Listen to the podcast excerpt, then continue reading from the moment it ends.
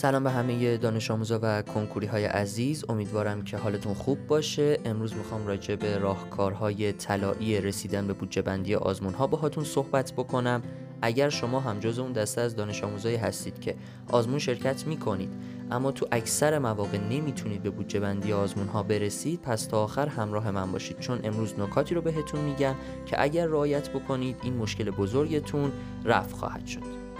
یه نکته که همین اول باید بهت بگم اینه که اگر تصورت اینه که باید به 100 درصد بودجه بندی همه آزمون های آزمایشیت برسی بدون که این تصور کاملا غلطه. چون اگر یه نگاهی به درصد نفرات برتر آزمون ها یا حتی درصد نفرات برتر کنکور هم بندازی می‌بینی که افرادی نبودن که همه دروس رو بتونن صد بزنن. یعنی مسلما اونها هم یه سری مباحث رو نخوندن و یا یه سری مباحث رو نتونستن تستاش رو جواب بدن.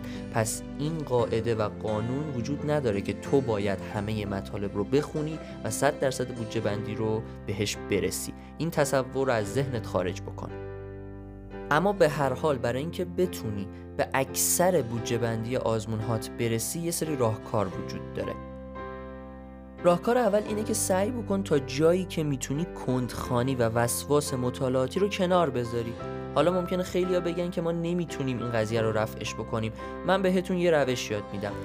از این به بعد برای اینکه هر مطلبی رو بخونید یه ساعت یا یه تایم برای خودتون مشخص بکنید و خودتون رو مجبور بکنید که اون مطلب رو باید در اون زمان تموم بکنید. و بهتر زمانی هم که برای اون مطلب انتخاب می‌کنید زمان کمی باشه تا شما این وسواس و تکرار رو کنار بذارید. راهکار دوم اینه که منابع متعدد یا منابع پرحجم برای مطالعه مباحثتون انتخاب نکنید. تا جایی که می‌تونید سعی بکنید منابعی که خلاصه هستن یا منابعی که حجم کمی دارن انتخاب بکنید. این هم باعث میشه که شما زودتر بتونی مطالبت رو بخونی. هم این که باعث میشه استرس و نگرانیت کمتر بشه. چون من خیلی ها رو دیدم. وقتی منابع پرحجم تهیه می‌کنن موقعی که می‌خوام برن اون مطالب رو بخونن نگاه به حجم کتاب یا اون منبع میندازن. و این باعث میشه یه ترسی کل وجودشون رو بگیره و این دانش آموز با یه پس زمینه منفی برن سراغ اون مطلب که این کاملا غلطه. راهکار بعدی اینه که تا جایی که می‌تونید سعی بکنید از خلاصه نویسی هاتون استفاده بکنید. به خاطر همین قضیه است که من به دانش آموزا میگم سعی کنید از همون سالهای پایه خلاصه نویسی بکنید. از همون سال دهم خلاصه نویسی بکنید. چون بعدها توی سالهای بالاتر مثل 11 و 12 این مطالبی که شما خلاصه کردید می‌تونه خیلی بهتون کمک بکنه و زمان خیلی زیادی رو براتون می‌خره. راهکار بعدی اینه که سعی بکنید از زمانهای مرده برای مطالعه درسهای عمومی یا مباحث ساده و کوچیک استفاده بکنید. این قضیه باعث میشه هم بتونید مطالب رو تکرار بیشتری بکنید هم از زمانهای دیگهتون برای مطالعه دروس تخصصی استفاده بکنید. راهکار پنجم اینه که سعی بکنید مباحث رو اولویت بندی بکنید. مباحثی که می‌دونید حجم بیشتری داره یا مباحثی که مهمتره یا مباحثی که شما ازشون ترس بیشتری دارید رو سعی بکنید ابتدا مطالعه بکنید تا اون ترستون و اون نگرانیتون از بین بره و سایر مباحث رو بذارید توی اولویت های بعدی.